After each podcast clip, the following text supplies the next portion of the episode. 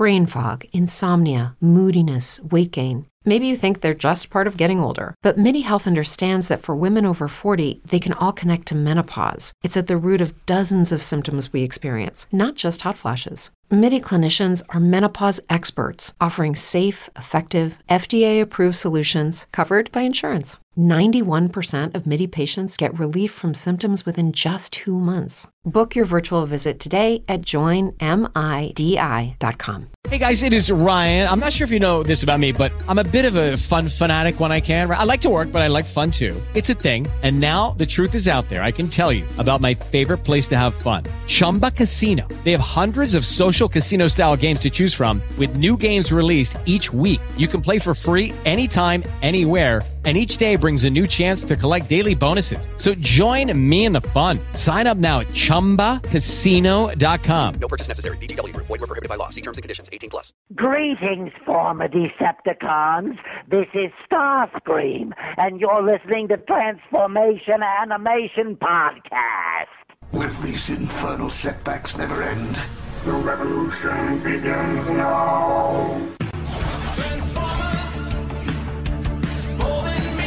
Ah,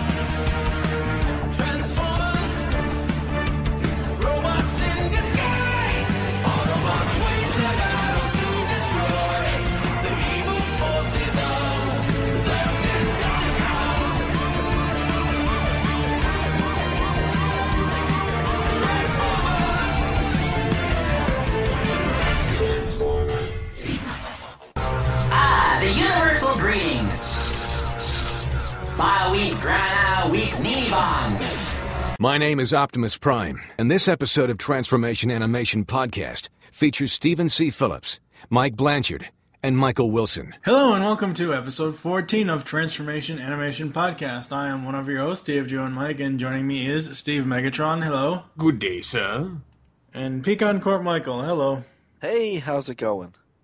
Much better now. so, Steve, what have you been up to? Uh, besides launching uh, uh, XRG, Why don't you tell people what that stands for for people that don't know? Extreme Retro Gaming. There you go. Yes, so that'll it'll be like one shot episodes of old shit, and some new new stuff depending on what I decide to do. Yeah. Yeah. Anything else going on with you? Uh, no. Okay. Michael, what have you been up to? I got my new iPhone. Oh, so so the black guy in at the UPS st- store didn't steal it. Okay. exactly. Yeah. Dark Side didn't take him.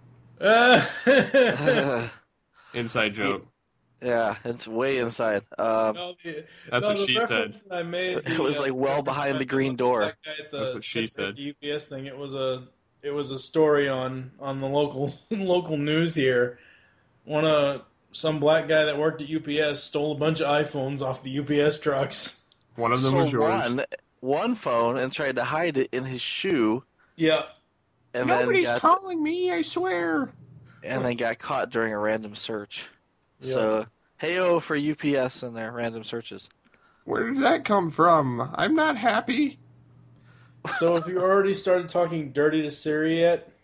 Uh, I did. Yeah, it was kind of funny. Come on. it was funny for about 30 seconds. I, I said, Siri, who's your daddy? And Siri says, you are. Can we get back to work now? And that Nice. that uh, that satisfied me for the moment. So, yeah, Wow. Yeah. You know, I don't want to get too dirty because that's just not in my nature. Oh, right. right. Yeah, actually, if you go to uh, uh, shitthatsiri says.com, there's a whole bunch of screenshots of of people saying rude things to Siri and how she responds. Oh wow. Yeah, I, I I always forward people to that. It's like you know I don't need to mess around with Siri because everyone else has already done it. Yeah. She's got like five different responses to what is the meaning of life. Is that is that an app for the iPhone? Siri is the new voice uh, activation on the iPhone 4S. She, She's a personal assistant. yeah, she's a personal assistant. Basically, your phone can now talk back to you. Yeah. So you, you tell So like tonight, I said, "Siri, send my wife a message, and Siri said, What would you like to tell Chrissy? And I said, You know, if you're gonna come home now, you know, wait until the boys go to sleep. You know, because the boys were both like, I'm gonna wait up until mommy comes home to read me a book, and I said, Mommy's not coming home. I'll go to sleep. so she ended up coming home and reading them a book anyway. But but sorry comes sorry Siri comes up and says, Curses. Yeah, there's an idea. Exactly, a Tara Strong voiced uh, Siri called Sari. So, uh, but but Siri says, you know, here's what your message says. Would you like me to send it? And I looked at it, and it looked about right for the most part, because the voice recognition is still a little hokey. But uh, you know that, and I don't speak properly. But uh, yeah, I said yes, send it, and it sent the voice message or it sent a text message using nothing but my voice. Yeah, So handy to have. It's a neat little tool. I guess. Yeah, 4S exclusive, so you have to have a 4S to use it. Yeah. Or S be with you. Well, I'm hearing now that they're going to have Siri on the uh, the new iPhone or not iPhone, the new iTVs or the Apple TVs. Oh, really? Wow. Yeah, wouldn't that be cool? You just sit in your living room and say, "Siri, bring up such and such a movie," and Siri. Well, I mean that's that's no different than what we see in movies and television. I was watching, uh, and this was a couple of years ago. I was watching an old episode of Numbers where um, this guy got killed by his computer supposedly, and his house was all voice activated. So I mean, you know, I'm not surprised that Apple and Siri and all that stuff are are, are going to be doing that. That doesn't really surprise me because I'm like, oh wow, it's finally here. It's actually real now.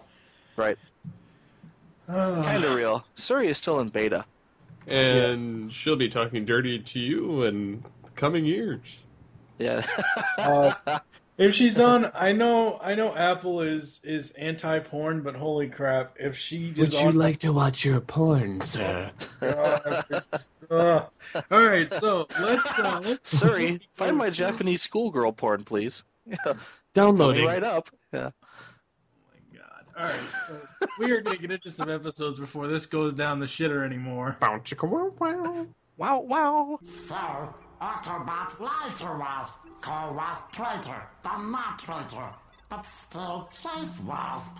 Oh, Wasp confused.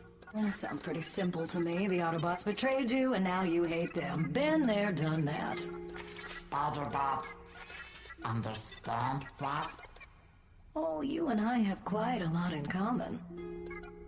Ladybot, Wasp friend? Hmm, eh, something like that.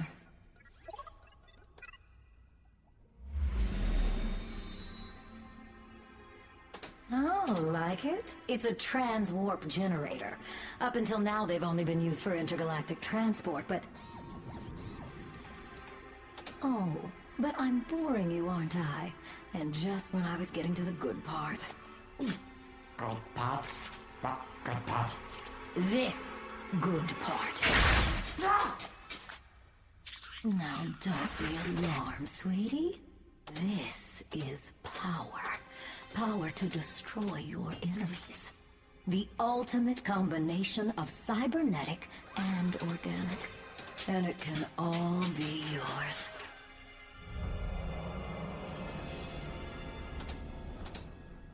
Oh, don't let those little hiccups bother you.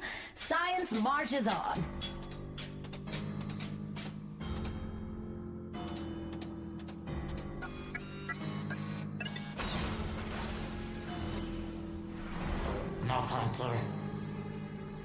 Oh, you trust your friend, don't you?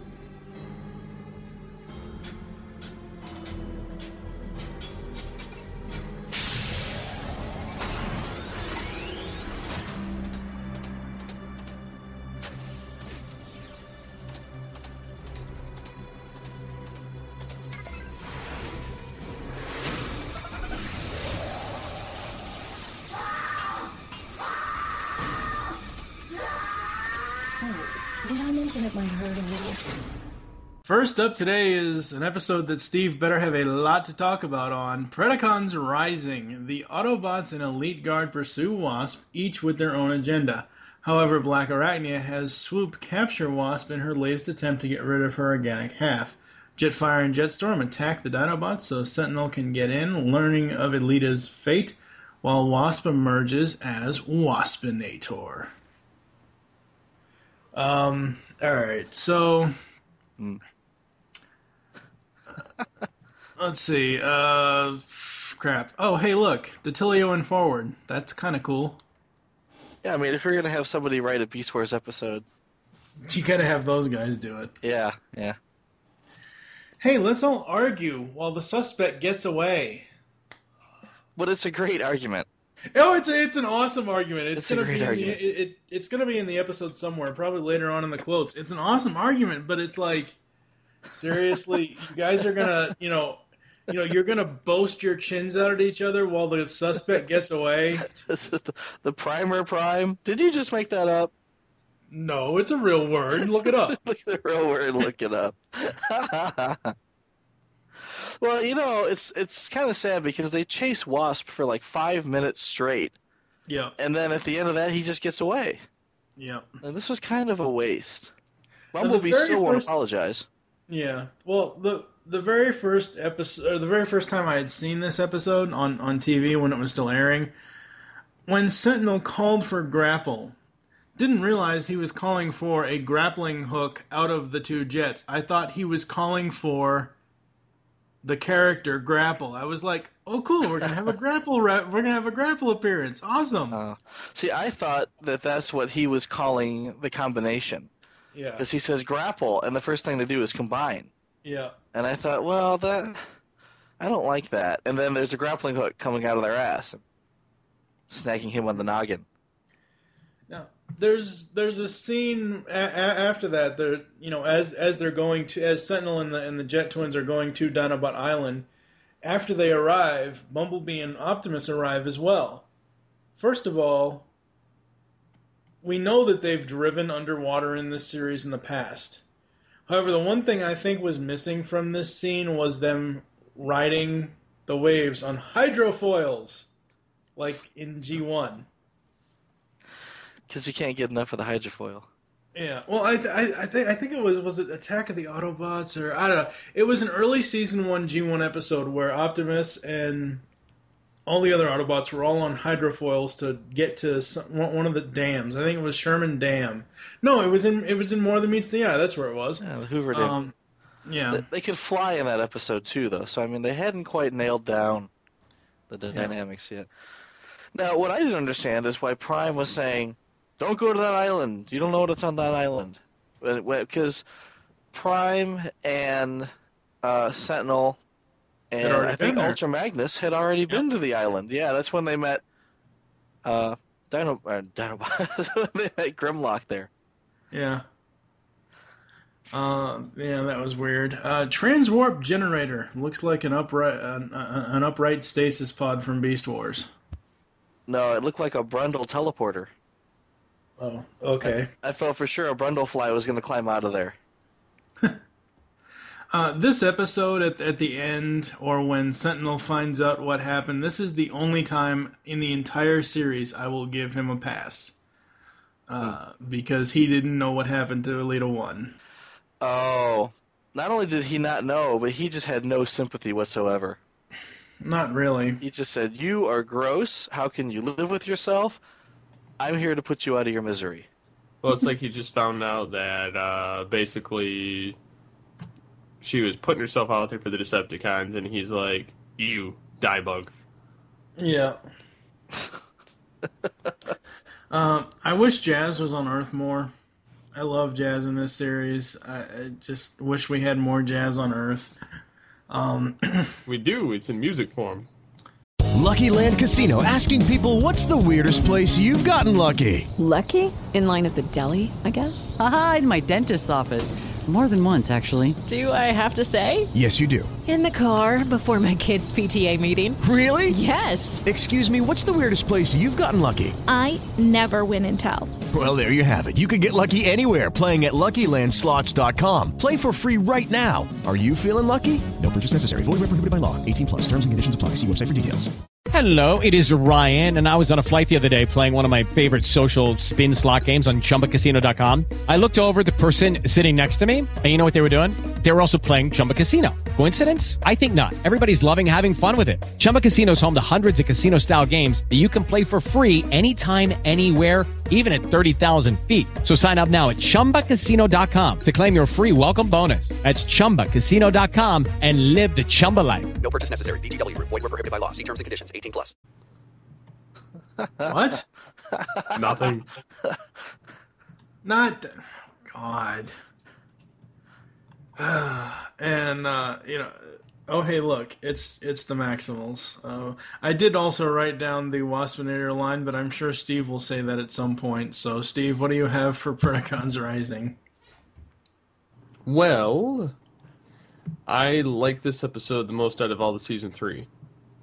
Point being, uh, it's written by Larry DiTilio and Bob Forward. Granted, they can only do what they can do with the series, being that it's animated and it's not Beast Wars. Uh, but I do like the nice touches that they kind of throw in there to kind of tie it into Beast Wars somewhat, and also uh, actually explain some things uh, that should have been explained a long time ago in the series, such as uh, the whole Black Arachnia origin. Well, they did. No, they when- did, but they didn't explain it to like Sentinel or something. Right. So it should have been actually told a while back on that. And this Or- is the first time, or these, yeah, yeah, the, yeah. This episode is the first time that we actually see her entire organic head.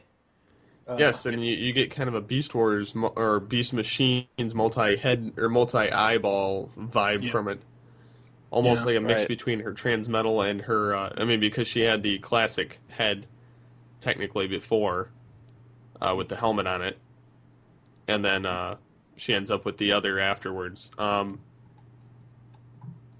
I like the fact that she's trying to basically figure out how to reverse engineer the whole process by screwing with Wasp hmm as a science experiment, which is something that she would probably do. Yeah. Um, I don't I think really. we're, we're getting our Black Arachnia here messed up with our. Uh, oh, hell. I forgot his name now. Tarantulas. No, well, see, now Black They do some of this in kinda stuff in season three. tarantulas. I mean, She did do kind of her lab experiments in season three more so. yeah. well, on herself, yeah. Well, yeah, but I mean, That's the same thing she's doing here. She's trying to do experiments on herself. Well, she was originally, but now she's to the point where she, you know, experimenting on herself isn't going to work. So she has to find another way to do it. Right. And instead ending up with Us- a bunch of giant green vials of goo. Don't mind them. They're just I like how. Yeah. bumps on the road to science. What else, Steve? Uh, I like the whole fact they got a transwarp generator in there. Yeah. and uh, she thinks she's been able to uh, get it to work correctly for a different use other than transporting. Uh, I the whole transwarp thing kind of I mean it's another Beast Wars token there. Uh, a wasp goes from this tiny little bot to this gigantor bot, looming over everybody after he becomes Waspinator. I unfortunately don't care for the the way they portray Waspinator here. I feel bad for Wasp himself, but like as far as like Waspinator, I I know that they didn't have McNeil, and I know they don't have the same kind of um animation or anything. I, I like the form. I probably would have bought the toy if I'd seen one like this, but uh, I, I just didn't care for the persona for what little there was. Yeah.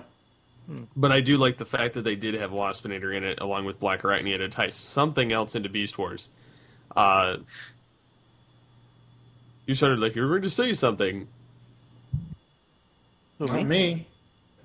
Uh, oh, that might, might have been me. Actually, I was reaching back into my. Uh, I was going to say Michael's probably looking to see if his his Waspinator toy is is show accurate. I did. You you said, "Oh, I'd get a raw Waspinator," and I was like, "I've got a Waspinator. I'm gonna go look." And no, he looks pretty close. I mean, the Waspinator on the show had a bigger uh, thorax, he had a bigger ass end, and but I mean this one looks pretty pretty good. Ant-Man can't find map on a thorax. That was a Beast Wars. But anyways, um, I, I like how Waspinator has an explosion moment in itty bitty pieces, and he still functions. And he still says his famous line. Waspinator has plans. Yes. Um. I love that. And of course, I, I like the fact that Black Arachnia was transported to the Beast Wars. And it, it almost alludes to the fact that she knows what that timeline is. So it's kind of Yeah. strange. Uh, See that that's the thing that doesn't that I don't really get though. They have never really said like throughout Bulkhead's entire speech about transwarping and space bridges and everything else, they've never said in this series that it can go through time and space. Just that it warps you around the galaxy randomly. And this is the first time that they and this is, you know, this does kind of as much as I like the homage to the Beast Wars characters at the end, this does feel kind of forced because they don't really explain it. They don't ever say, "Oh, well, the transwarp stuff can go through space and time." They never specifically say it in this series. They said it in Beast Wars, but they didn't say it here. I don't get the impression that she went through time. Uh, you know, I don't. I don't get the impression that she went back to prehistoric Earth to to start the Beast Wars series. Uh, you know, Derrick Wyatt basically said, "Don't read too much into it."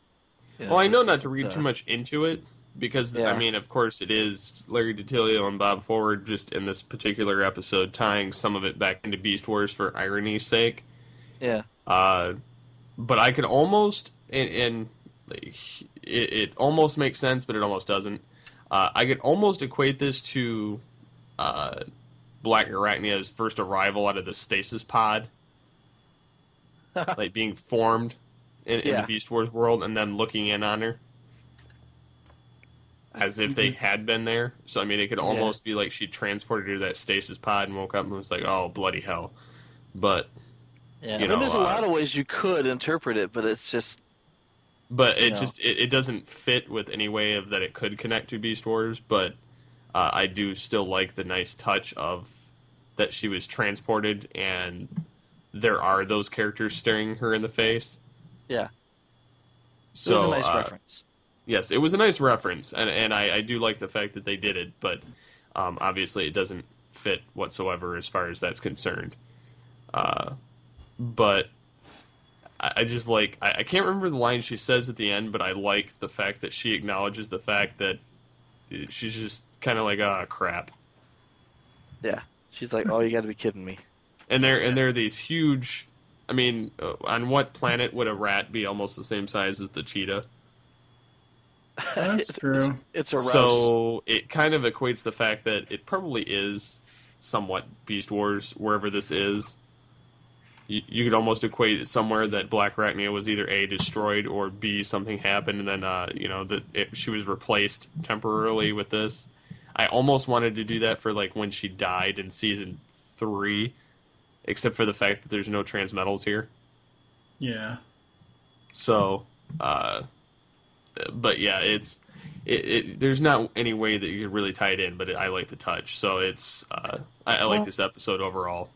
Right, yeah, and and the thing is, I mean, because I'm I'm looking at the wiki because I, was- I was looking at the wiki for for the Waspinator toy, but in the notes on the Waspinator character page, Derrick Wyatt states on his blog that the, this incarnation of Waspinator is inspired by his Beast Wars counterpart, but made more monstrous and bug-like. Wyatt examined photographs of actual wasps, nature shows like Life in the Undergrowth, and monster movies for inspiration. The FX Studio Audio Circus added the insectoid clicks and other background sounds for the character. And Derrick himself has always been a Waspinator fanboy ever since I've known him on Twitter, and, and even when we were doing Beast Unleashed, and I would, you know, send him the the screen caps of Waspinator that I had taken originally in Beast Wars. He's always been a Beast Wars fanboy. As far as the way that the writers handle it, I don't know. I mean, Derrick is just character design. I'm not not trying to take away from his job, but his job is, you know, art direction and lead character designer on the show. Really, he has nothing to do with the story writing. Um, I think but I he know has, he is has more than, than most art directors do. Yeah, that's true. I think he has an awful lot of input into the storylines, especially Oh, where, right, where right, what I'm Marty saying is Isenberg I- is involved. Yeah, no, I know that, but what I'm saying is that I don't know. Like, I, I know he had a lot to contribute, but I'm not sure, like, individual writers like Michael Ryan, like, you know, whoever, you know, I'm not sure how much he was able to contribute to each episode, so. Well, that and well, yeah, I, I was gonna say, you know, when it comes down to uh, homages that may pop up in the background and things like like Wyatt toys or Mhm. things like that, that's all him, and it doesn't necessarily have to be something that was specified in the script. Right. It's just well, we need a location, and he would build that or have that built. So no, I mean, even if it's not something specifically mentioned by the writers or by the script writers, it's still, you know, his his uh, uh, within his purview. Right. One last thing I'll mention before Michael talks about his notes is one of the things I absolutely loved uh, when Wasp was no longer an Autobot. He's now a quote unquote fugitive. In the fugitive Waspinator mode uh, in this episode, he has no faction symbol. He just has a black spot on his chest. Hmm. That's also that could also you know be homaging the G1 rub signs too. So But when he comes out of the the Brundlefly teleporter, he's uh he's a Decepticon.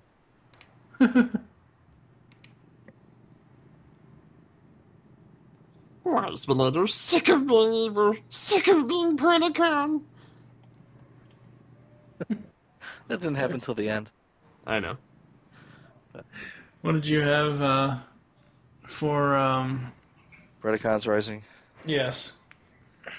Uh, let's see. I wasn't terribly happy to see Grimlock.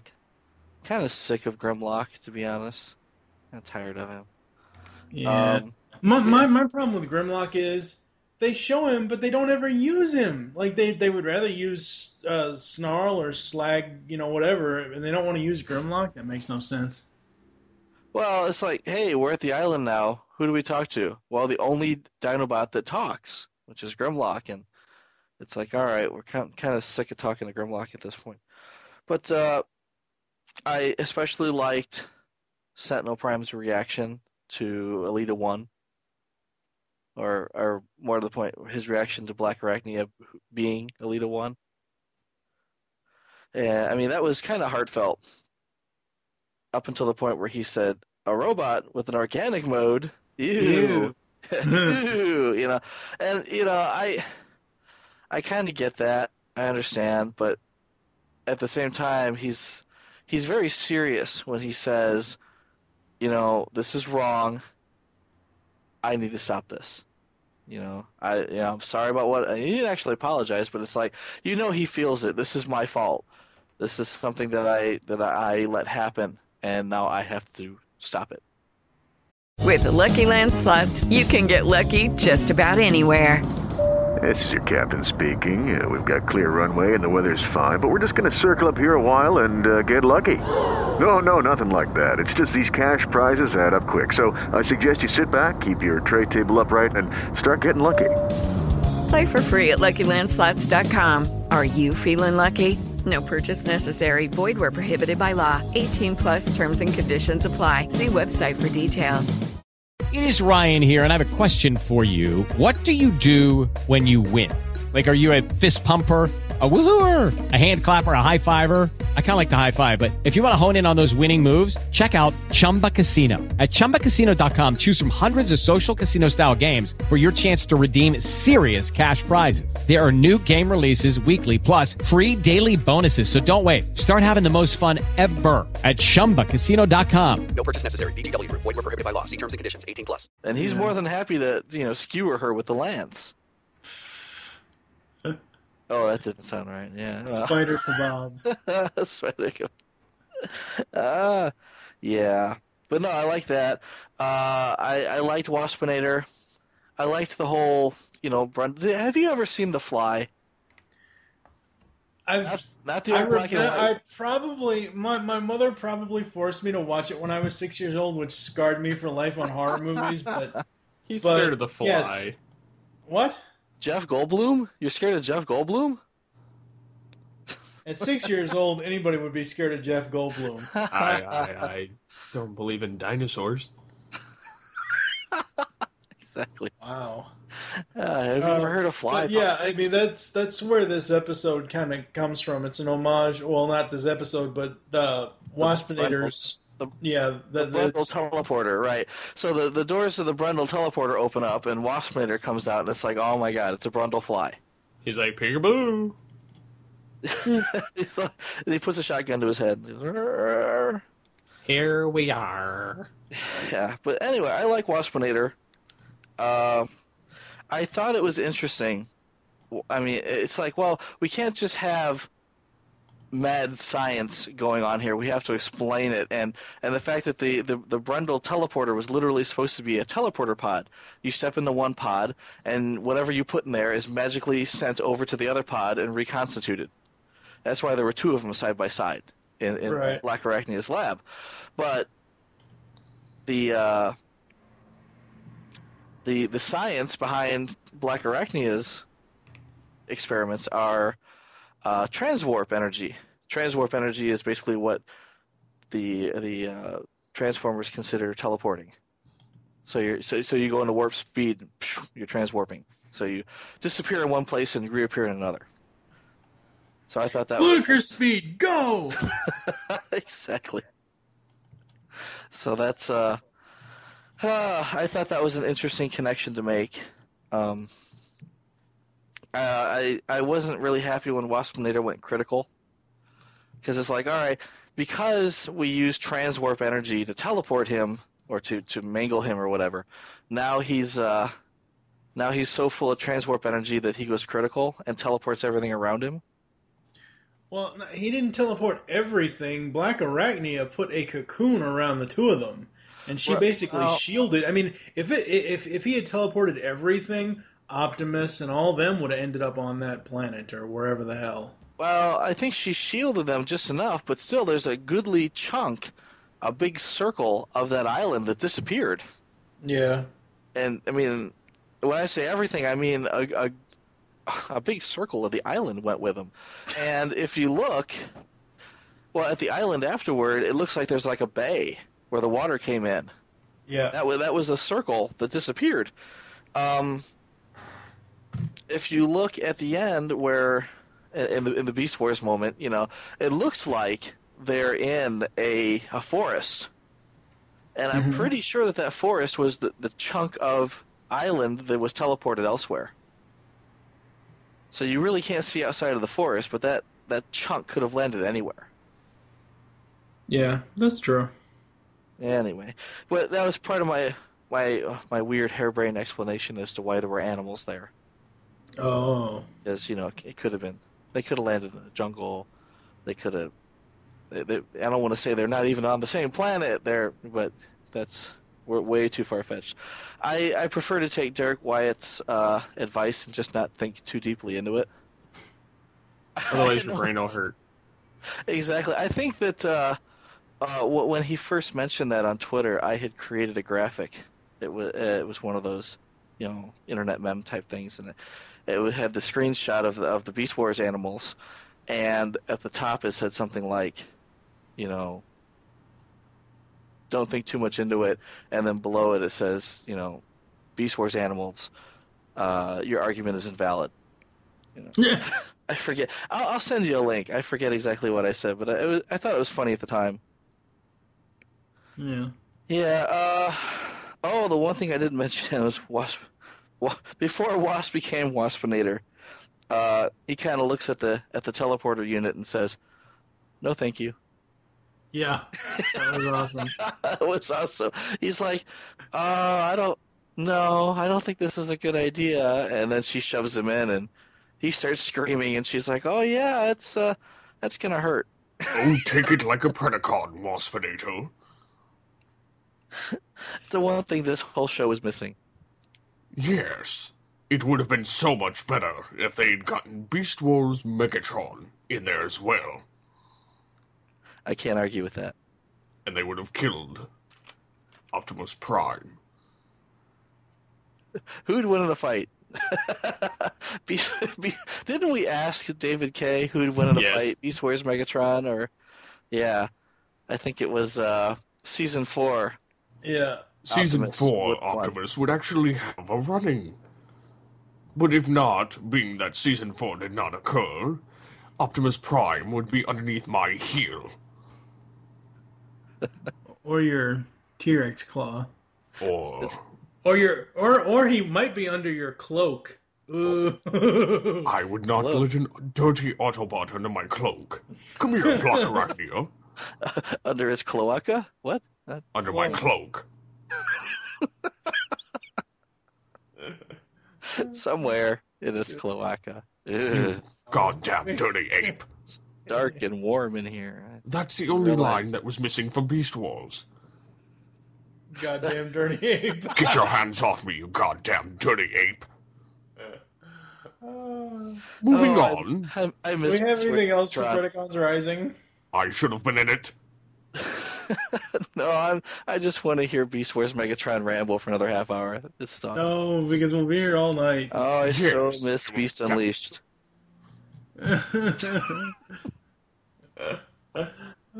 crap! All right, we're gonna move on. Initiating final phase of Operation Autobot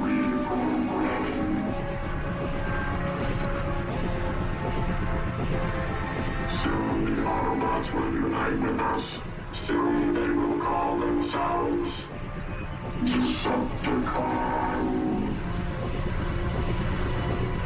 Up next is the Human Error two-parter. We're going to be talking about part one and part two. So for part one, Porter C. Powell is selling Soundwave action figures on Christmas. For 1999. How does he ah. do it? and this has Optimus feeling a little uneasy. All seems well, though, until the Autobots wake up the next morning and discover that they have been turned into humans. And with the Autobots out of the way, the Decepticons move in with a full scale assault.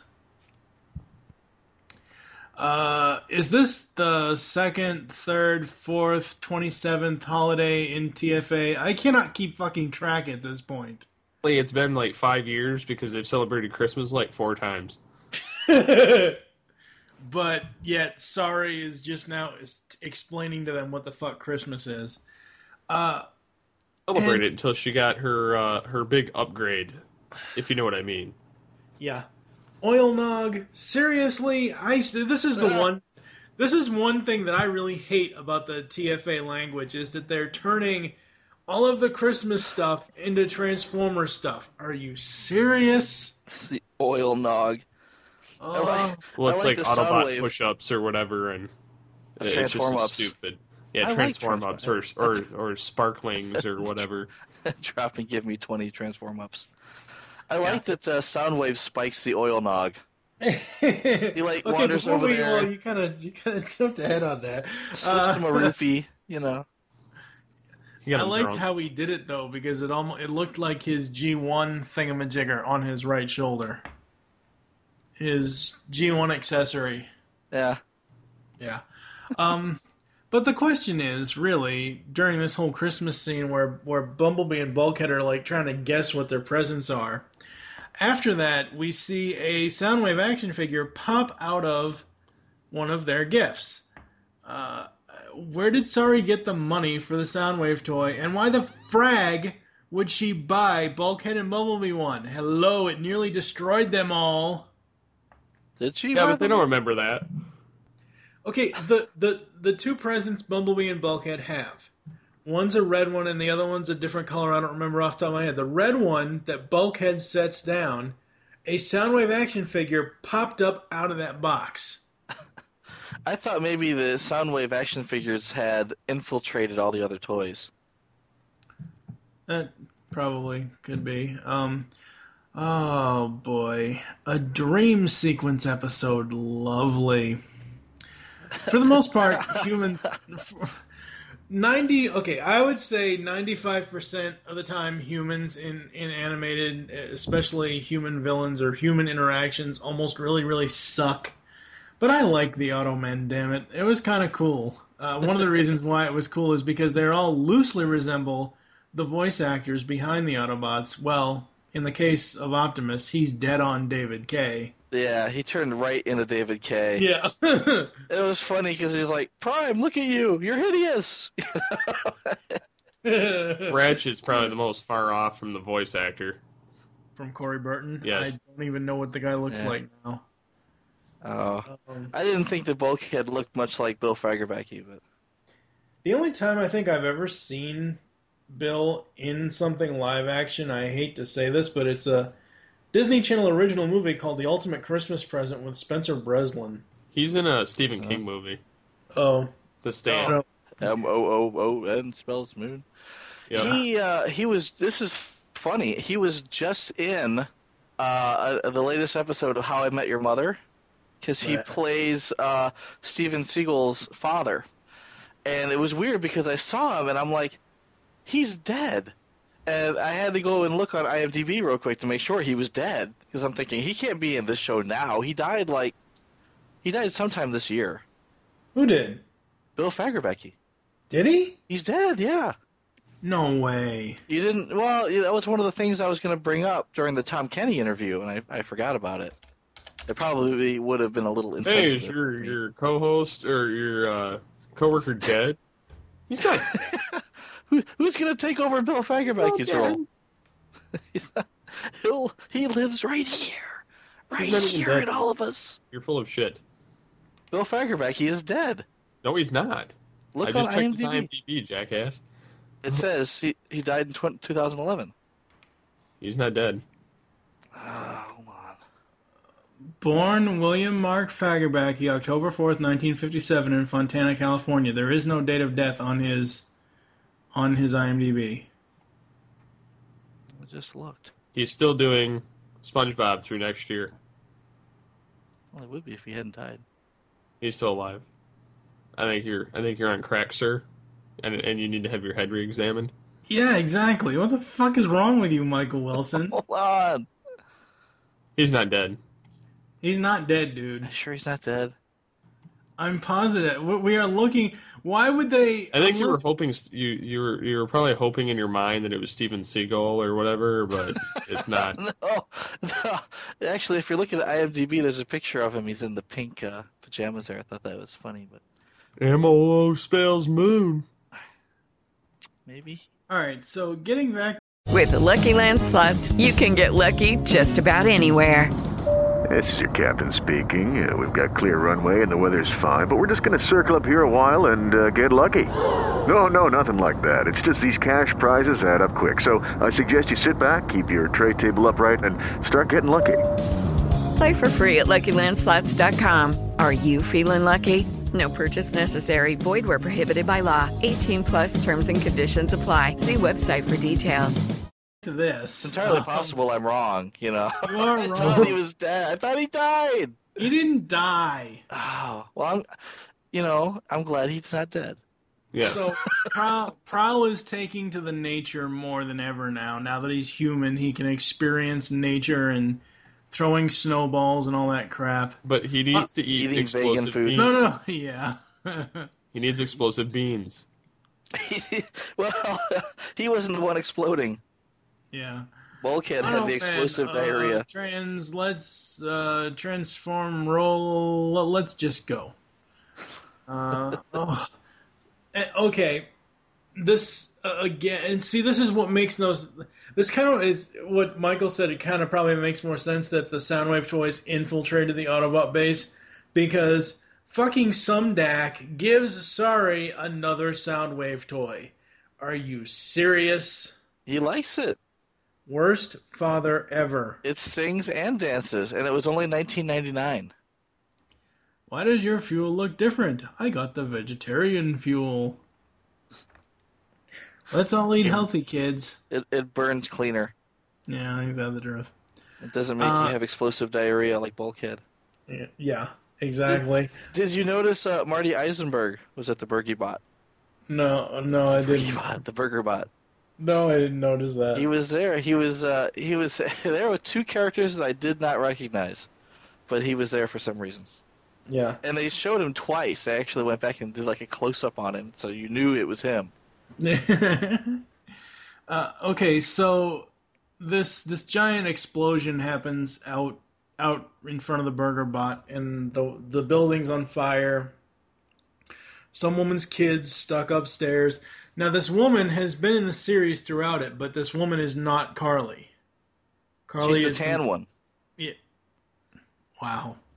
What? There's a tan lady who Yeah. occasionally takes care of Daniel. But the kid wasn't Daniel though. No, the kid sounded suspiciously like Tara Strong. Probably was, but I'm saying the an- the animated model of the child that was in trouble was Yeah. not Daniel because we'll see Daniel uh, later, Later. on. It was Gary. Yeah, It's Gary's mother. and that's funny. Uh, sh- okay, so sorry. She uh, she searches the entire base, can find the Autobots, and she doesn't see that something is wrong with this. Ah. She thought they were ditching her. Okay, I know this is a dream sequence episode and this whole thing that the Autobots were in virtual reality, but is it just me or did Tom Kenny deepen the Starscream voice? Starscream didn't sound like his normal, like the the normal version of Starscream that we've had so far. I I, I don't have a problem with it. It just sounded way different to me. He's a clone. It's a trap. I hadn't noticed. I liked uh, Starscream's stock footage though. Yeah. I mean, yeah. he li- literally had like a whole minute of stock transformation, and it was just really awesome to see. Yes. Uh, the Autobots on the bus, and this is where we see Spike and Daniel. But oh god, seriously, they have to take public transportation now. They're just lucky they live in a big city. uh, throwing the axe into the fusion cannon—that was a very uh, awesome moment. Not Although as awesome as when he beat him with his own arm. Picks up Megatron's arm and beats him with it. That was awesome. I mean, far fetched, impossible, but it was still awesome. that needle comes anywhere near Wendell's legs, I'll rip your arms and legs off and beat you to death with them. Sorry, that's a Varsity Blues reference. Sorry, anyway, don't watch that. uh, of course, I'm not going to be able to do it justice, but I loved it. Autobots inferior, uh, Autobots inferior, Soundwave superior. That was awesome. oh, that was cool. I like that. And uh, soon the Autobots will call themselves Decepticons. So, Steve, what did you have for part one? Um, I like the homage to the classic Generation One episode. It just needed Starscream or uh, Cobra Commander. Yeah. yeah, there's no old snake in this one. Yeah. uh, it would have been only good if they'd gotten Scott McNeil to do it, as he's the only close enough impersonator to the original.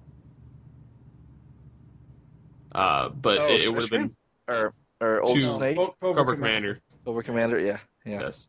Uh, it would have been nice to see that in there uh, as a joke. Uh, just having him walking down the street, er, walking him down the street saying, they just don't make them like they used to. and then saying Cobra. That would have been cool. And then uh, uh, I, I like the fact that David Kaye's Optimus Prime looks damn near what he looks like. It's quite humorous. He's hideous. Yeah, he's hideous. I don't know. David Kay is a very handsome man. I, I don't mind saying it. What else, Steve?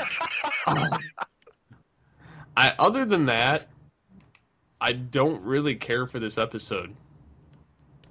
Uh, I, I like the fact that Soundwaves kind of, you know, gave them a, a virtual mindfuck, but uh, uh, and turned them evil. oh wow, this is like wow. He inceptionalized them. they had to go deeper. Yeah, That's what she said. Oh, Escape is impossible. Yeah. Um. but yeah, I, I like the references to the you know the the classic G one humans, but uh, uh, other than the, the the whole sequence there, Uh, yeah, I just I don't particularly care. there is a little uh, a little nice uh, virtual cookie for people that are paying attention. Prime's trailer is actually in the episode while uh, he's laying on the table. It's in the Oh, darkness off in the back. Yeah, that was kind of cool. Uh, that was trailer storage. Yep, and that that was uh, G1 trailer. I think they have a better picture of that in the Allspark Almanac, Oh yeah, but you couldn't really see it in this episode. I didn't think. yeah, the, the, yeah, the, yeah, the, yeah. The picture in the almanac is much better. But the cookie is there, so Yes, it is. uh, all right, Michael, what do you got for part one? Uh, just a few things. Um, I like the Sari is back. Uh, I like that Tara Strong has made her sound older, has gotten her into her teenager voice. It's less uh, squeaky. Right. Uh, I like that Prowl is still in his samurai gear. Yeah, you said last episode that we never see it again. I think we see it all the way up to the end of the show. I, I, you know, I've seen him in almost every episode so far, and I'm thinking, yeah, he's not going to change out of that samurai gear. No, But- he's not. but he'll, this is- he'll, he'll keep it to the end of the show. Yeah, this is the Prowl toy they were selling at the time, though. So Yeah. I'll take that. And uh, again, very cool toy. You know, I mean, I like that look. Besides that sidecar bullshit. But anyway. I like the sidecar. Uh, I like that Team Chaar shows up in uh, in the Inception. Oh yeah, that's right. Yeah, it's a, the full-on Decepticon uh, attack there, and they and the they, they showed them very briefly, but they were Yeah. there. Yeah, they, they they were shooting. They were on Earth destroying things. Uh, at the very end, we see White Soundwave, or Shattered Glass Soundwave, if you will. Yep. Shattered Glass animated star Soundwave. Uh, That's another toy that we'll never get. Kind of aggravated about that. I think I'd like that one. I like the uh, the Sound Blaster version. Oh wait, is that the ne- that's in part two, isn't it? Yeah, that's in part two. No, yeah, the Sound Blaster version was uh, was released uh, with the Keytar. He he was released as electrostatic Soundwave, but he wasn't fully like that. Gray on that toy sucks. It would have been better if that toy was black. Uh, yeah, I can't really see it in my closet right now, or it's it's on my shelf here somewhere. I did manage to pull Waspinator out to play with him for a second, but Stop playing with your wasp and continue with your notes. playing with my toys.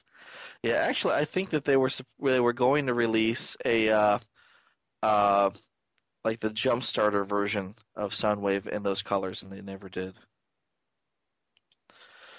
Uh, let's see if I can see if I can do this justice here. Autobots inferior, Soundwave superior. Nah, that didn't that didn't work out very well. it worked, but it's still not. You know, it's still not the G one. Not quite. It's not Welker. Come on. Yeah, exactly. All right, and uh, you know the Autobots turn human, and then they turn evil. Mm-hmm. So we're we're totally mixing up our, our sci-fi tropes here, Yep. and we can't just stick with one. I don't like it. Uh, so I don't know. You know, I I liked it. I didn't like that they drug it out in the two episodes. It's like, all right, you know what? We know we're in La La Land. Can we just get out and fix things? Mhm.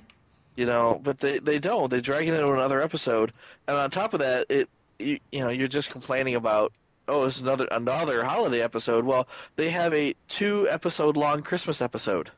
Yeah, they just gotta wreck that garbage. Yeah, but uh, yeah, we got Laserbeak in this one, so that makes up for it.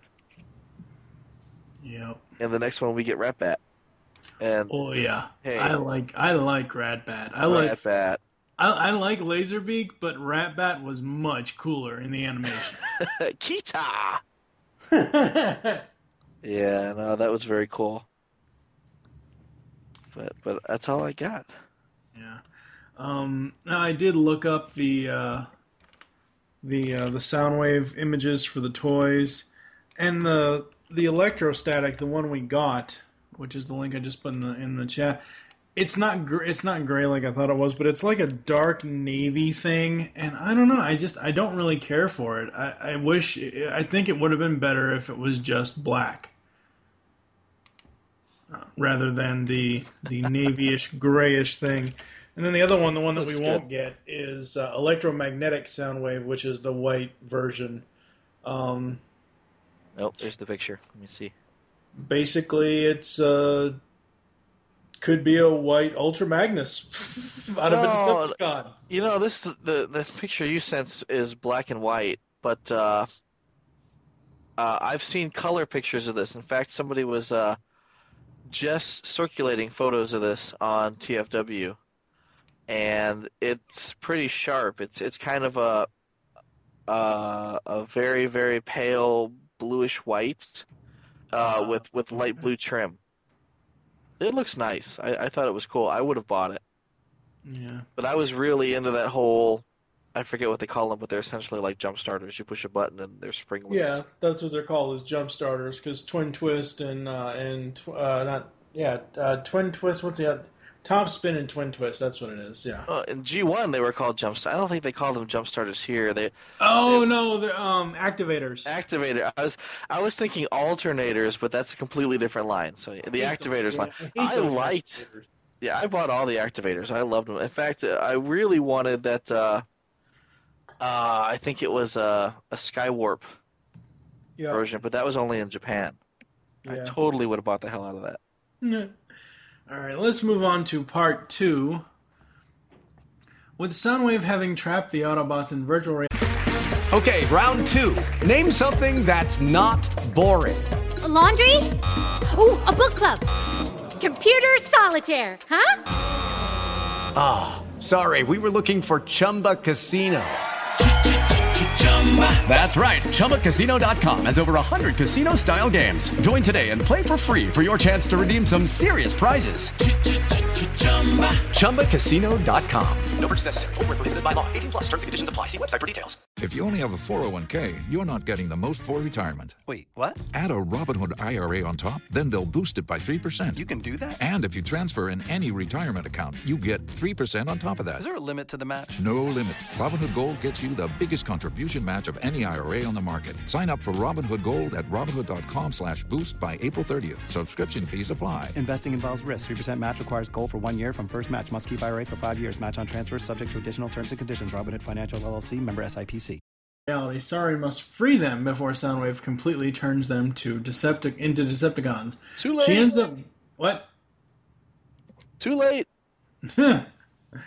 she ends up gaining unlikely allies in Snarl, Scrapper, and Wreck-Gar, whom she dubs the quote-unquote substitute Autobots. God, kill me now. I I love Wreck-Gar, but seriously, It rules. It rules so hard. I love Wreck-Gar. I love the fact that he's finally back. He's not at the bottom of the sea anymore. But seriously, Snarl and Scrapper, give me a freaking break. And what the fuck was that? Uh, was he supposed to be Crocodile Dundee for Christ's sake? He was Castaway. Oh, fucking, fucking Tom Hanks and Wilson. Wilson. God. He had a straw hat and a rusty beard. Yeah, I know, that was awesome. I only think I've ever seen trailers and clips of Castaway. I don't think I've ever watched the whole long ass movie all the way through. so not worth it. just wants his mashed taters. so, um, Soundwave has to now put on his organic control operation. Really? Organic control?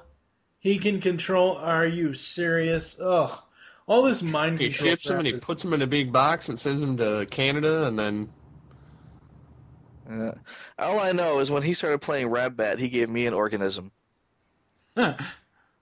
Uh, okay then. Uh, mind control over core programming. P- pro- I almost said power over matter. Wow. Processor. Processor. Processor over matter. takes matter. The cake and Prowl breaks free, but fakes being on Soundwave's side. Now, I I meant to say this last week when Prowl first when, when we were talking about Five Servos of Doom. Yeah. When Prowl first started, you know, doing the processor over matter, I'm like, so he's basically shaking his pom poms. Because processor over matter is POM. Oh, POM, yeah. Yeah. I- Anyway, I foresee uh, processor over matter here being the new Allspark key. So probably yeah. anytime we get the slightest jam, he goes om and it fixes it. Everything's better. My hands are full. and then enter the substitute Autobots. God. Okay, as I said a second ago, it's nice to see Wreck-Gar again, but oh my god. Ender. Ender. Uh, wait, what? What are you talking about, Steve? The Group End. And the group what? of the replacement Autobots. The Nothing. subs- You guys are dumb. Just keep Uh, going. Uh, No, you explain it. lost me. I'm lost. I don't know what you're talking about. Basically, he's the leader of the replacement Autobots. about. Wreck-Gar? Okay. Yes. I thought Sari was the leader. Well, whatever. She's She was the one bitching about being a leader. Uh, she's a piece of shit. So Resistance is futile. Get your Star Trek shit out of my Transformers. uh, Dark of the Moon. I uh, no, I I know, but this is really where I this is where I really finally caught on to it. I, I I caught on to it in Dark of the Moon, but I just didn't give a shit at that point. I'm surprised that you know enough Star Trek to catch that, actually. So Excuse me, I grew up watching Next Generation. Just because I don't watch a lot of it, I don't pay attention to a lot of it now. I grew up watching Next Generation. I have seen probably 10 episodes of Deep Space Nine. I've seen plenty of the movies. I've seen Star Trek. It's not like it's not like me and Harry Potter where I just refuse to fucking watch the shit. and Lord I- of the Rings.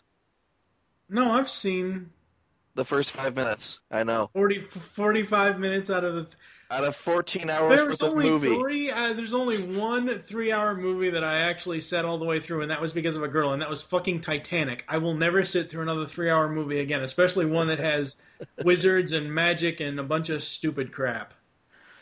Oh. Anyways, uh, accordion playing Wreck-Gar. Yay, Weird Al. Yay.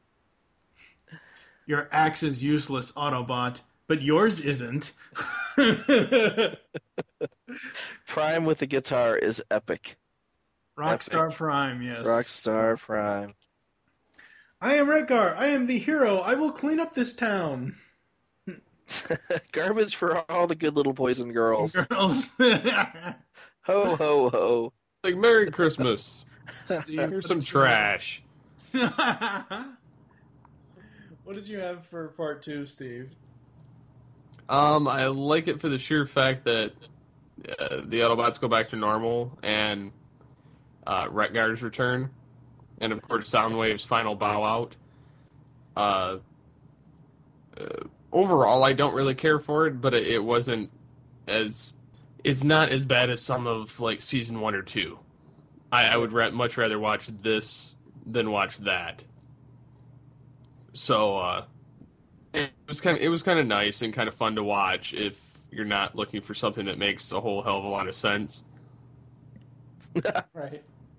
But it's not bad overall. I'd rather watch this over season one or two uh, one-off episodes. Yeah, And Prime of the Guitar does look kind of cool, it does. So if it was this or Professor Princess, dude. Anytime a human comes up, you know I'm going to choose something else. Over. But they're all humans in this one. I, well, I shouldn't say all of them. You know, but Hence why I didn't care for those parts as much. that's the uh, the why you have substitute Autobots. Yes, because at least they're robots. And granted, Yeah. nobody likes most of them, but that's the I only mean, thing I, they've got. I, I did like how they humanized them. They they they, they humanized them as much as they could, kind of like what was done in in Only Human in G one. Um, but again, it doesn't matter that they're human because they still have the same goddamn personalities. I mean, Ratchet and Prime, I give passes to because I like those guys, but Bumblebee and Bulkhead, even in human form, they're both fucking annoying as hell. So, what did you have for part two, Michael? Uh, I I was wondering whether or not this is going to be a holiday episode because when it started, I mean, granted, it's part two of the last episode, which was a holiday episode, but they didn't actually mention it. I mean, but it's still snowy outside, but they didn't say, "Oh, you know, this is all about Christmas." Uh, until the end, when you've got uh, Wreck-Gar saying "Ho ho ho, garbage for all the good little children," and I think the the last thing that uh, Sari says it's uh, something about it being a silent night. Well, I think the way you can look at the two-parter is part one is say Christmas Eve going into Christmas Day, and then part two is the like Christmas Day afternoon going into Christmas night. So it does take the span of 20, the the 24 hours of Christmas. See, that's what Snoopy needs. We need like one Snoopy special for Christmas Eve, and then like the next day you can watch a whole new Snoopy special about Christmas Day. Yeah, you know, that'd be awesome. I love Snoopy. Back to the robots. Uh, I like the it's it's like this is all one big episode. So Spike and Daniel never go away, and Carly shows up. Carly's there too. Which I Yeah. thought was kind of cool. So we get multiple G1 human references, as if we don't have enough humans in here already. uh, one of my favorite characters in this episode might have to be Snarl. and not just because he's a giant dinosaur, but I like the way that uh, the Scrapper communicates with him. You know, because Snarl doesn't talk. He's he's like a big dumb German Shepherd, but Scrapper's like, "Hi ho, Snarly, away!" You know, he, he calls him Snarly, and Snarl runs away, and he goes, "Hey, Snarl, wait for Daddy." Yeah, Snarl and Scrapper, you know, man's best dino friend. Uh, I like that. I like the line that's. I do like the line that Scrapper uh, says when when Optimus pretty much just picks Snarl up by the horn and slams, body slams him down in the snow. Hey, cruelty to Dinobots! There is no like it. PETA here. exactly.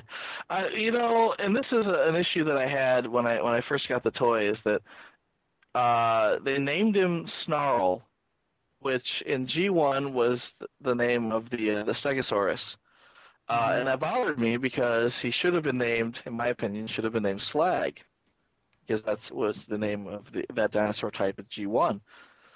Uh, and Scrapper actually mentions this. He says, "I was going to name him Slag, but I thought he would take it as an insult." That's because they turned slag into a curse word. Right? Slag now means poop. Yeah. Yeah, or yeah, it means poop. Or, or yeah, it could could mean a couple of things, but they still haven't quite nailed down which bad words mean what yet. Yeah. Uh, I like the epic battle with the substitute Autobots. That was fun. Um, at the end, you got uh, it was funny because uh, I think they're winning. You know, they they think that they've got the best of uh, Soundwave, and Scrapper says, "Hey, not bad for a bunch of losers." and then and then Prime, you know, does something, and they all fly in the air, and I was like, "Bunch of losers blasting off again." it was a very Team Rocket moment, which we haven't had in a long time. Yes. It used to be the staple of every episode. We have to have a Team Rocket moment, but but this was classic. It just ding. Yep. Yep. Um, you know, and the, and the other thing that really makes me wonder is at the very end of the episode that Laserbeak comes in. I, I, I I think it was Laserbeak. I don't think it was Ratbat. I think it was Laserbeak. Comes in and swoops down and, and grabs the Soundwave cassette deck. Where is he flying off to? I mean, Megatron's floating through space. You know, where's I mean, honestly, uh, you know, you mentioned earlier, Michael, in uh, in this episode today about you know that Blackarachnia kind of like it, Tarantulas, but really, I see Soundwave in this episode more like Tarantulas because he's experimenting on the Autobots, and he has that. this underground base. Under their base, yeah. All your Base base under are belongs to us.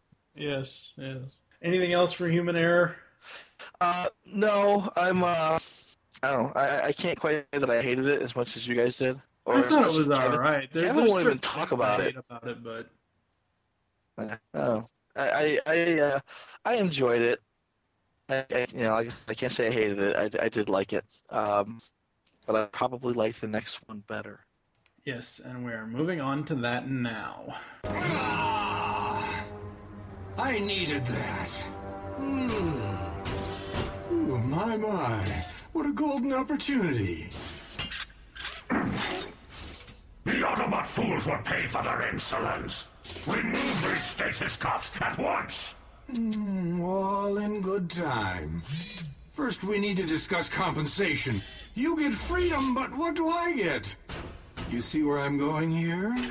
The honor of serving Megatron should be reward enough. Megatron? Why didn't you say so? The old warmonger's my number one customer.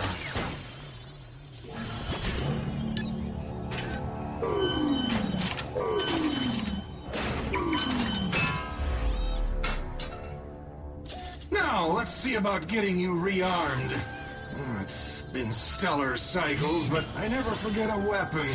Uh, naturally, everything comes with a million solar cycle warranty, excluding battle damage, of course. May I just say what an admirer I am of the noble arms dealing profession? Enough talk. Let's kick some Autobot skin plate. Yeah. Oh, I would never do that. In the glorious name of Megatron, revenge shall be ours. Dig it, Commander. We split the heavy weather scene full and clear. Don't sound so surprised. Better check on the prisoners.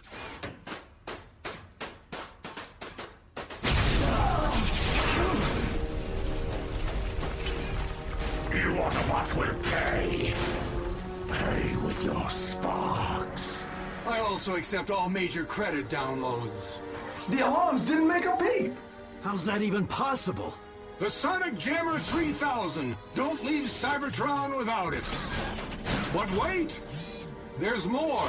It also has a stasis suspension ray, handy for those tight spots. Pick this baby up on Quintessa. Nice folks, the Quintessons. Give you a good deal and all the oil you can drink. All very fascinating, Sven. But we must crush them into scrap. We need backup. Call Cybertron. And let them know this happened on my watch? I'd rather go off flying. That can be arranged. And finally, up today is Decepticon Air. The space bridge on Earth is finished, whilst the elite guard ship holding most of the Decepticon prisoners heads straight into ominous space storm. The space storm reactivates Swindle, who frees the Decepticon prisoners, allowing them to take over the ship. This episode title is a parody of the 1997 action film Con Air, Where's Nicolas Cage When You Really Need Him, which centered around a plane carrying prisoners. Some of the action scenes aboard the elite guard ship also pay homage to the 1988 film Die Hard. I did not realize this until I remembered the elevator scene. The elevator scene? When Optimus goes upstairs to the Energon thing, and he says this Energon is unstable enough that that should do it. He Oh. cuts the elevator cable just like John McClane did in Die Hard, and sends the elevator all the way down to explode. Yeah. I was just wondering why a spaceship would have cables on the elevator, but that that makes a lot of sense. Yeah. Uh, again, I, I, I, I don't think I've said it enough in this episode, but I'm getting at at this point, watching through the entire series, I'm getting really sick of the TFA jargon. Bot your posts? Really? Seriously? oh my god, it's pissing me off. Uh, did we know that Phil LaMarr did Alpha Trion? I didn't know that. Yep, Phil LaMarr was alpha, uh, uh, alphabet Alpha Trion. There we go. That's that's what I meant to say. There you go. Uh, which I, again, it, I don't know if it's them putting effects behind his voice or if it's Phil just doing a completely different voice. Again, this is just like Jetstorm, another voice of his that I don't hear him in it. Uh, I was really happy to see Alpha Trion. Yeah, that was kind of cool. Uh, Sentinel is such a dumbass. His actions of sending them into the storm let the cons escape, damn it. is it just me, or did Redface Angry Blitzwing's voice, did it get deeper or change? It sounds a hell of a lot different in this episode than it has in the past.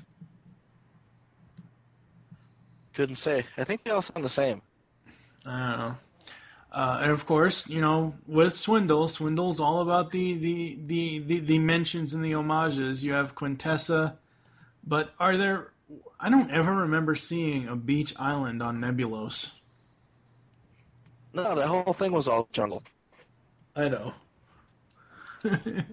um, and when Optimus transforms, uh, oh no, wait, hold on, hold on, hold on. I before I before I, I I have to back up because I'm jumping ahead of my own my own damn self.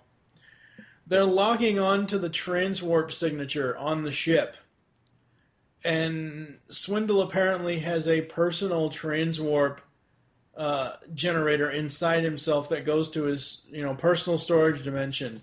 Swindle gave birth to Optimus Prime. And Optimus Uh. Prime said, "Give me your face." We will kill them all.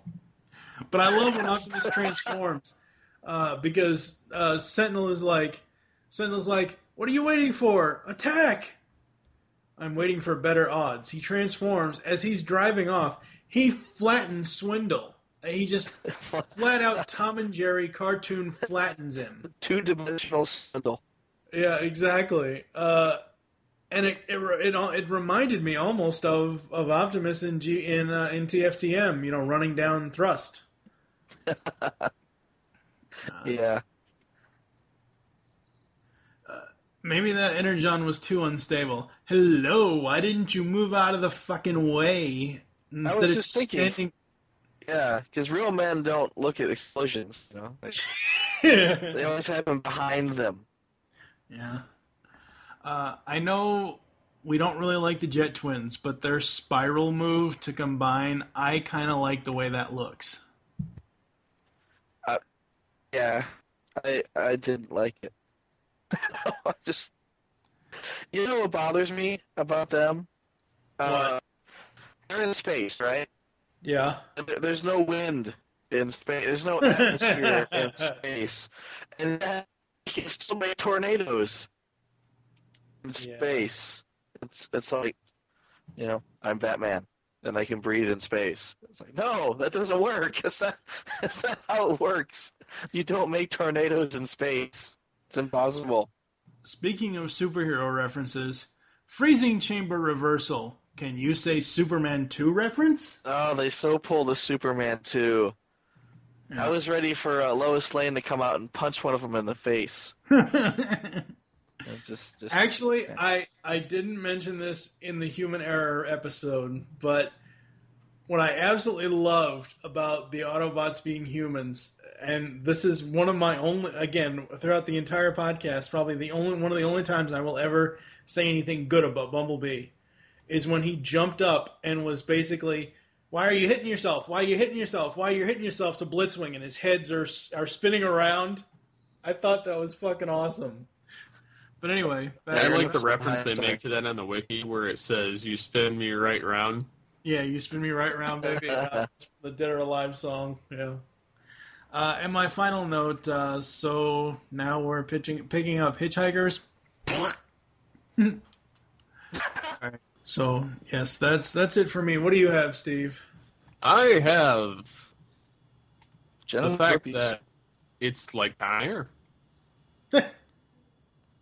um, I love the whole Decepticon, you know, build up of how they're all getting ready to kick some major ass. Um, I'm getting tired of Sentinel extremely at this point, being that he wants to be the new Magnus Yeah. because he's a Magnus douche. Uh, he'll be called Dou- Douche Maximus. That's what they'll call him. Uh, Swindle actually got a good episode this time. Yep. Uh, whereas before I didn't really care because one, there were humans in it, and two, it just it, it was too much. In that episode, I just I couldn't watch it. This one redeems itself. This one gives uh, Swindle a a better uh, showing. And I do love how Prime does the uh, uh, trans transwarp, uh, give me a face. So, quite nice, yes. So overall, I like this episode. I like how it's starting to play out, and uh, I, I'm definitely glad that it's leading up to the last three episodes uh, with some kind of an action stride, kind of foreshadowing what's going to happen. Oh yeah, yeah. It was very very cool. Hmm. So Michael, what do you have for Decepticon Air? Uh, a few things. I I like the uh, the fact that they got the warp gate built, but when did they find time to build a warp gate? I mean, they've been busy being humans for the last two episodes. I didn't actually check. Continuity's to- all over the place in this show. So I know. I, I should have checked to see what month this was because we just spent two episodes in the end of December. This could have been like April. Yeah. I wasn't even thinking about that. My bad. uh, you know, Sari has the freaky ghost in the shell fingers. yeah. It's kind of split open and she can type really fast. That was kind of weird. Uh, I mean, you know, don't get me wrong. I love Ghost in the Shell. It was just kind of weird to see her do that. Yeah. Uh, why is it that Omega Supreme has a warp generator, but the Elite Guard flagship doesn't? I have no idea. Omega Supreme can jump, but uh, Elite Guard Well, flagship no, has no, to no, fly hold on, hold through on, through on, space on, hold on. storms. Well, but but the reason why Omega can jump, he couldn't do that beforehand. The reason why he could do that was because at the end of season two, he assimilated all that transwarp energy when Megatron's space bridge blew up. He absorbed all that energy. Mm, So that's how he auto transwarps, I think. that that would be a plausible explanation, but you know, at at some point, you know, I mean, Supreme actually says, "I'm warping now," and like it, it's something that he does. But it doesn't happen before a bridge too close. Granted, before that he was in the side of a of a of a mountain, but I mean, even even when he uh, is is flying from the mountain to wherever the Autobots are, he flies before uh, a bridge too close. He doesn't he doesn't transwarp until after. Mm, Well, I mean, he does. He's not flying back to Cybertron. True. So I don't know. I just thought that was strange. Um, I like the Sentinel Prime's car alarm tripper. Yeah, for the trip Makes their mouth open and close. yeah for the mouth clamps. Why are the Decepticons not in their jail cells? They're all kind of huddling in the hall in front of their jail cell doors. And it's like, you know, you're just asking for trouble like that. You gotta get them, you know, behind the uh, the, the the laser bars or whatever he's got going on there. Yeah. And maybe his car alarm tripper doesn't work through laser bars, but I'm not buying it. Chirp chirp. Uh, I was really happy to hear Fred Willard again. I, I, I just dig Fred Willard. Uh, he's talking about the Quintessons, and he's talking about Nebulos, and he's talking about you know where the Energon is as smooth as a protoform's bottom. yeah. Not that I know anything about protoform bottoms. I'm Right. just saying, hey. Uh, I like the helmets that Swindle gives to uh, the Starscream clones, like Yeah, the so- cone head. I Yeah. still like the cone head. That, that's Yeah, that cool. was awesome. I like that. Um, and I really like the uh, the homecoming parade. And this is another one of those things where I kind of feel that the writers just said, you know, it's a parade, and and they've got the Decepticons chained up, and there's a bunch of Transformers lined up on either side of the road to cheer. And and that's all the script said. And then Derrick Wyatt comes in and said, I'm going to put in Huffer, I'm going to put in Cosmos, I'm going to put in Beachcomber and Warpath and Trax and the, I don't know, the Auto Rooper, you know, Auto and the- yeah. the Auto Trooper, Auto Rooper, if you're from Japan, uh, and uh, Susanna, the uh, the pink cassette. You mean She- Rosanna? Rosanna, Rosanna? get it right. We don't want those was- I was G1 thinking Susanna. fanboys screaming at us. It's Rosanna. Rosanna again, yeah. Take me all the way. Uh, she was there. I'm pretty sure that was I'm Rosanna. so putting that song in this episode now. Yep, for man. Rosanna again. But uh, oh, you know, and I forget the names of the two floats or the two transports they're Uh, on. Grandus and what's the other one? Grandus, yeah. Grandus was one. Fortress Big Maximus. or something. No, no, Fortress Maximus is something completely different. No, no, no, no.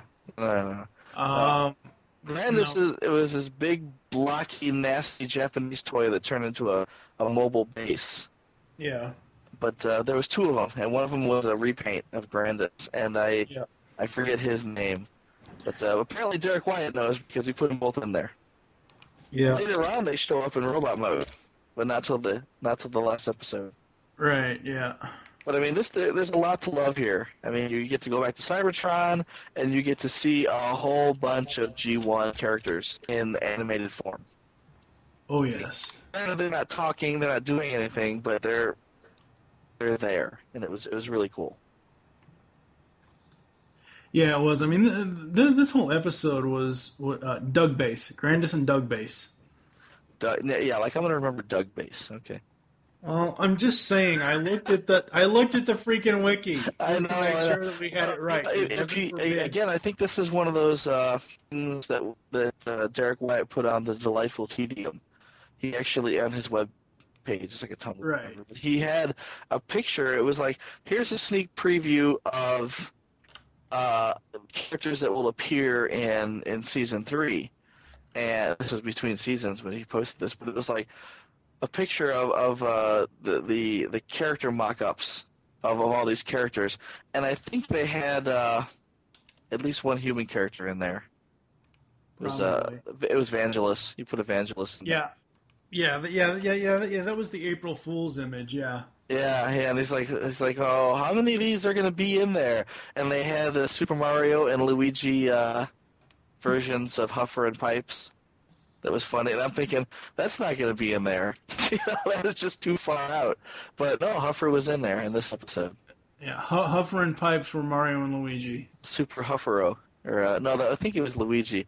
I think I think Pipes was Mario, and Huffer But I, was well, right. But what I'm saying is they were in there as Mario and Luigi. Is Yeah, what I'm saying. exactly. Yeah, they, they were plumbers, which was funny. I like that. I, Yeah, I, so- I, ju- I just can't picture Megatron saying, "I'll get you next time, plumbers." Next time, get it. Okay, Doctor Claw, you can go back to bed now. I don't know. That was uh, movie Soundwave. Doctor Claw. Exactly. So, um, overall, this you know, human error for what it is, you know, uh, but Decepticon Air is really setting up. You know, the it last is, three episodes. yeah, I'm, yeah. Well, it is the fourth in the in the in the in, in the in, in the final episodes of the series. It's really setting it up. It's really setting up the story of what's going to happen. We're gearing Um, up for for Sentinel Prime's fascist state. Oh god, yeah, yeah. Next week, first thing. I can see why Fanzone hates machines. Yeah, that's coming up. You don't want to give too much away. So, is that all you had for Decepticon Air? That's it. All right, so we're gonna head to some ads, uh, some other stuff, and then we'll go to Cybertron to see what the Cybertron Cybertronian correspondent had to say. I can't talk now either. Lovely. I haven't been able to talk all night. That's what she Well, said. because she had a mouthful of. Transformation Animation Podcast will be back after these messages. Here's quote number one. This is a Cybertronian fugitive, and I'll enforce my authority as the. the, uh. Primer Prime! Did you just make that up? No. There's no such thing as a primer prime. It's a real term. Look it up. I'm not gonna look it up. Afraid I'm right. Here's quote number two. Should we be taking notes on what not to do? And quote number three. Full of yourself as ever, eh, Sentinel? You. you know me? I did once. A robot? With an organic mode? Ew! There is no way I would ever have anything to do with a mutant freak like you! Finally, quote number four. Auto. Uh, man.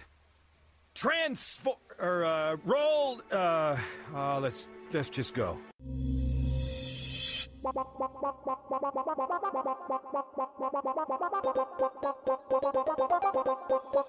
You can now hear the Geekcast Radio Network while on the go with Stitcher Smart Radio.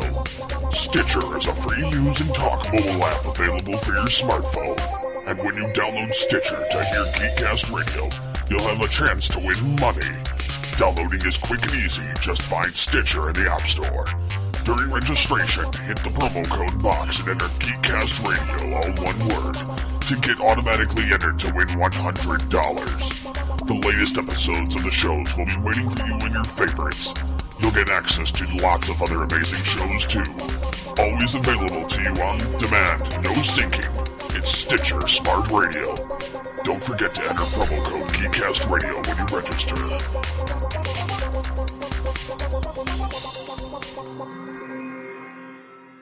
Soundwave, jam that transmission! Rumble Frenzy, Ravage Ratbat, Eject, Operation Interference. No, there will be no Operation Interference. I am TFG1 Mike, and you should be listening to my very first podcast, the TFG1 Podcast.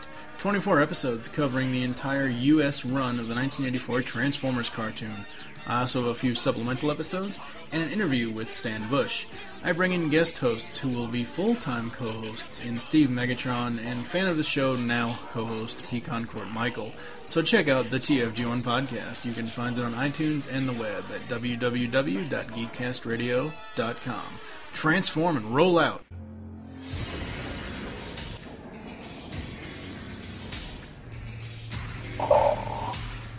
Welcome to my throne room, fugitives.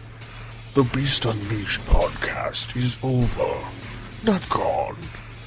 You can hear more of this great podcast discussing all the episodes of Beast Wars and Beast Machines on GeekCastRadio.com.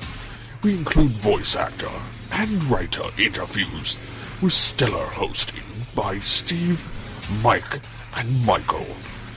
Head on over to iTunes or the net, or else I will send you my vehicles to extract your spark and destroy you. yes.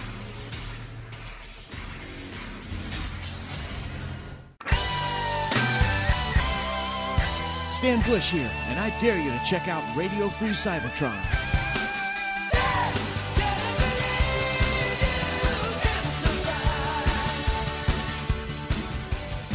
This is Brian Kilby, host of Radio Free Cybertron, the original Transformers internet radio show, and one of the world's first podcasts. First online in 1999. Yes, 1999. We've been doing this for a while. We are also the official podcast of tformers.com, and quite frankly, we're pretty awesome. So check us out, tfradio.net. Hey guys, it's Optimus Solo, your Cybertronian correspondent, giving you my thoughts on episodes 36 through 39 of Transformers Animated. Before we start, just another quick note based on last week's episode. Um, again, you guys insult my intelligence in, in the Transformers lore and the history of Transformers. I know we had cyber ninjas and references to them in G1. They were dumb then, and they're dumb now. Uh, just because I didn't reference them or just because they were in G1 didn't make doesn't make it okay for them to uh, appear again. The whole idea of Ninja Transformers is retarded, and I don't care what you guys say. Okay, going on to episode 36, the seventh one of season three, entitled Predacons Rising, written by Larry DiTilio and Bob Forward. First time we've seen these two gentlemen in this series, but not a surprise that they sh- they're showing up here. Um, at the beginning, the whole Sentinel Optimus Prime SmackDown uh, that was pretty cool. I, I will admit that I was kind of excited for that. Um, back to Wasp here. Uh, since you guys always insult my intelligence with with stuff I have or have not seen, let me do it with you guys. Uh, M- Michael, have you seen Lord of the Rings? How do you not hear Gollum in Wasp? It's so prevalent. Um, but anyways, uh, I do like the Sentinel and Optimus Prime SmackDown, but when they start arguing with each other like they're ten, that turns me off. That's just another um, characteristic of Transformers animated being a little too immature. Um, ooh, it's a Beast Wars reunion with Waspinator and Blackarachnia. This part I don't mind. We'll get back to that though later. Uh, maximum burn. If I hear that phrase on, uh, one more time, it's going to be one one two, time too many. Um, I did think it was hilarious when Wasp said no thank you to Blackarachnia before he was uh, shoved into that uh, the device there to to uh, mutate him. Uh, what the fuck did he turn into though? Waspinator just turned into Kremzeek slash a thing from the Alien movies slash Waspinator. Um, I actually think I saw this character in the 2002 He-Man series uh, as one of the uh, members of the Andreenid or uh, one of those species. Um, it was an interesting character. I don't dislike it. I just it was it was still kind of a what the fuck moment, but I don't dislike it. Um, I do think someone in the writing department or in, in charge of the series has a grudge against Waspinator, though. First, he has to go through the whole thing of being framed as being the traitor and being kind of ostracized from the community, and now he's turned into a freaking Frankenstein bot. Someone really did not like Waspinator. Um, and then the ending, uh, which was probably the worst part of the entire episode. Uh, where we see, because this usually happens in nature, we see the gorillas, tigers, rats, and rhinos all together next to Blackarachnia. That was such a stretch to pay homage to Beast Wars. It was so forced that it was so retarded. Um, there, I, I, understand Beast Wars was a great series, but let it be. I understand you bringing characters and the whole Wasp or Blackarachnia part was cool, but to have a, a, a, in the wild a gorilla, tiger, rat, and rhino obviously representing the Beast Wars characters there, that was so forced and such a stretch that it was it was it made for an absolute terrible ending. Um, but the series or the episode overall was still pretty cool. I will give it a six out of ten just because of the ending. Otherwise, it would have got a seven. And then we will move on to episode 37 and 38, the eighth and ninth one of season three, which is called Human Error Part 1 and Part 2, written by Henry Gilroy and Tom Pugsley. Um, I have a whole list of about 25 to 30 things I could say about this episode, or these two episodes, but I am going to refuse to dignify this episode with any comments. This episode does not deserve for me to waste any time commenting on it or for you guys to listen to me commenting on it at all.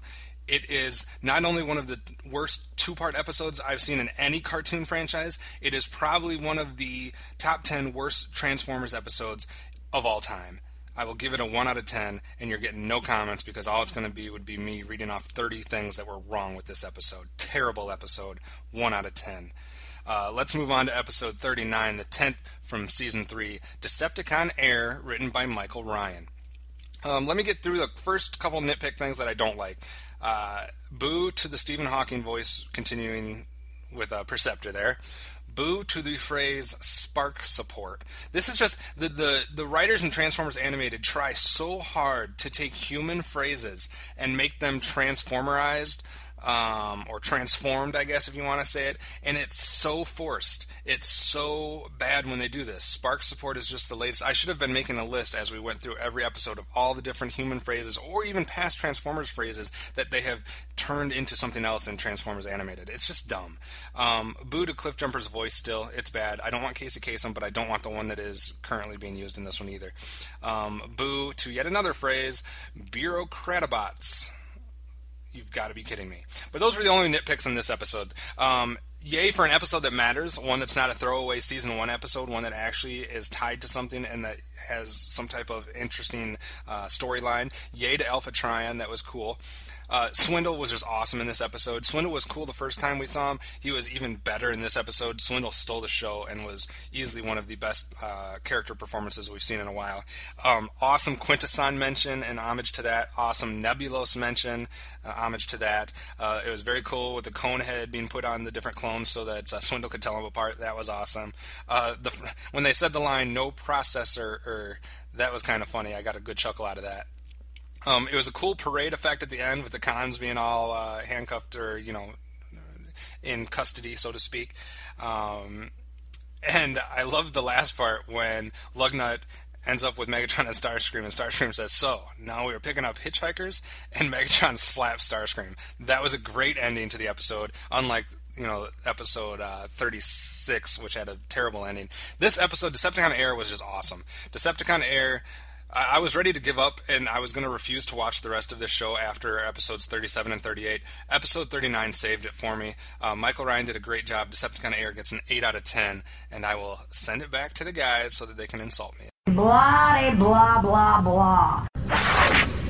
that sounds crazy, even to me. Now back to Transformation Animation Podcast. First of all, Kevin, we didn't insult you. We just brought up the fact that they have been the Ninja Bots have been uh, a staple throughout cartoon history.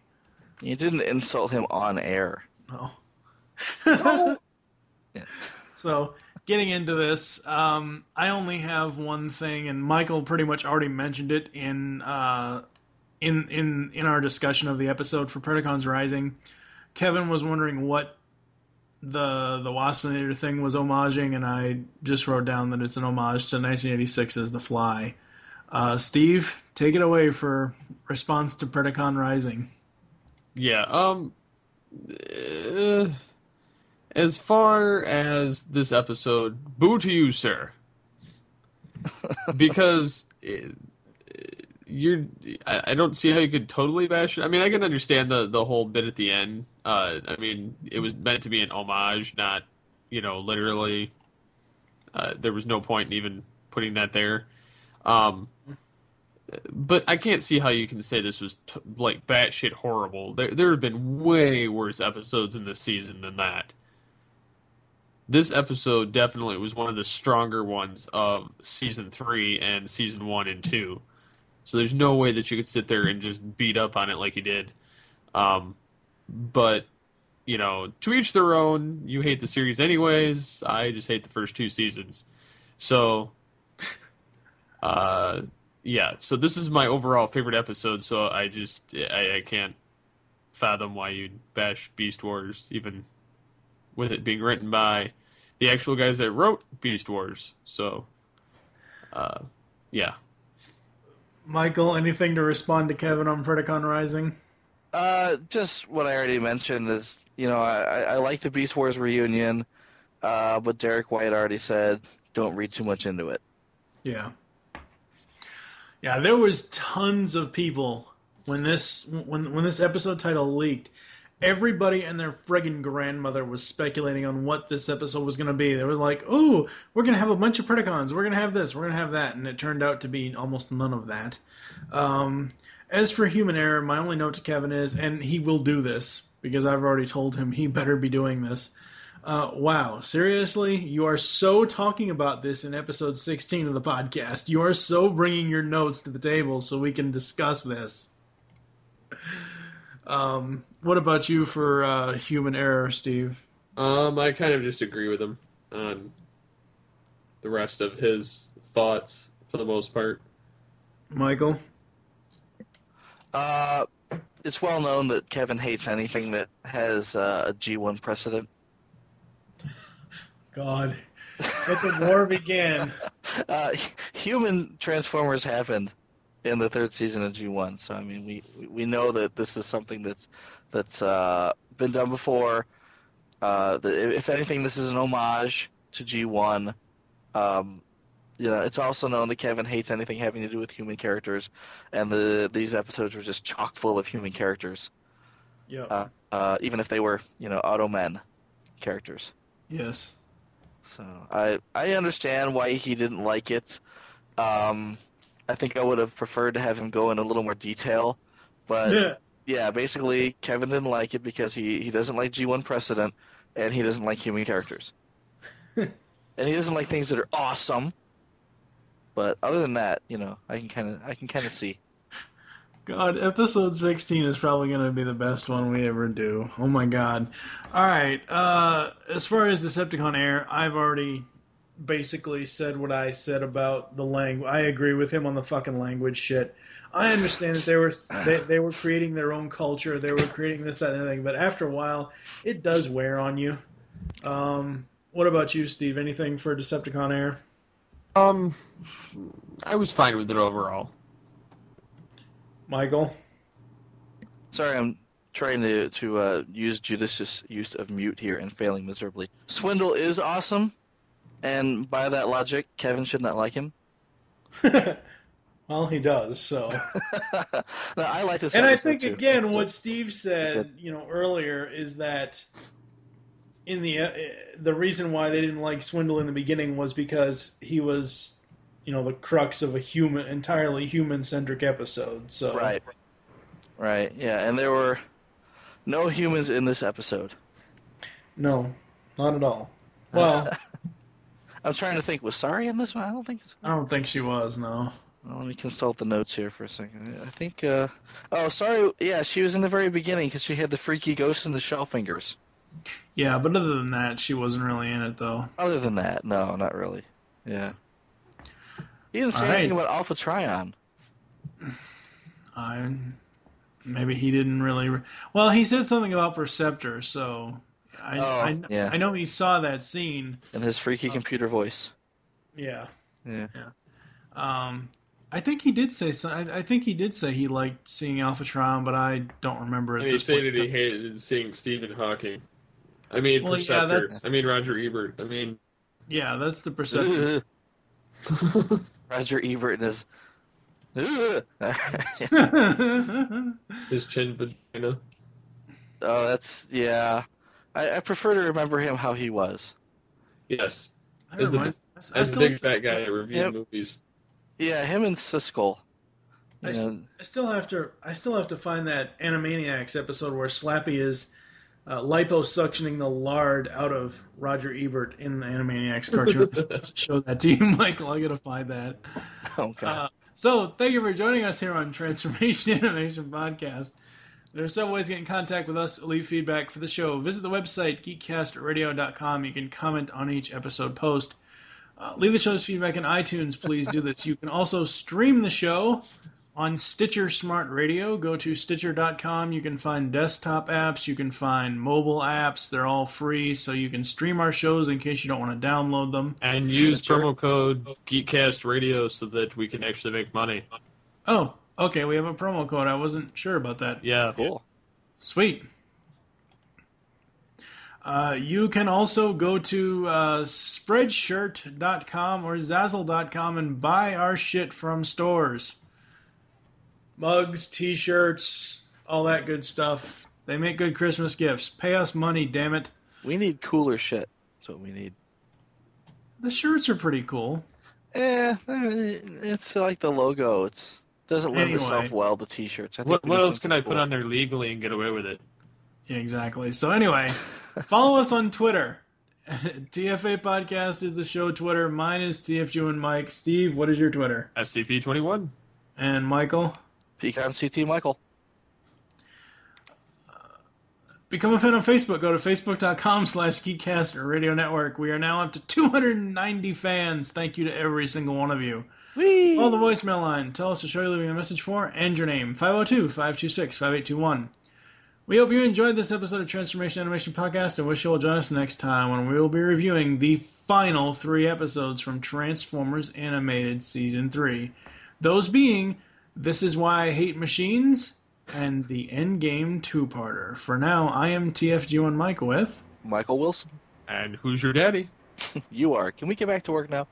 Steve Megatron Phillips. I was gonna see. I was gonna say leave Indiana sports out of this. Who's your Well, daddy? Who's your Tap daddy? you again next week. Yes. God, this show has to end. We will tap you again next week. Make it Will stop. He won't tap you, I will.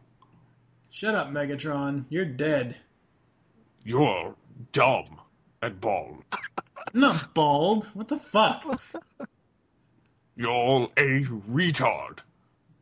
Oh, that's Kevin's line. You chase your ass when you're walking. Are you ki- are you serious? Don't even go there. Quit being a All right. drunken bastard. At least I don't chase my tail around. At Er, least I have something to tug on. All right. Oh, all right. Yeah, that's it. Goodbye, folks. Waspinator have plans. Hmm, podcast good. Transform and roll out. Autobots inferior, Soundwave superior. We could make enough to retire to a beach island on Nebulos. So now we're picking up hitchhikers? Ah!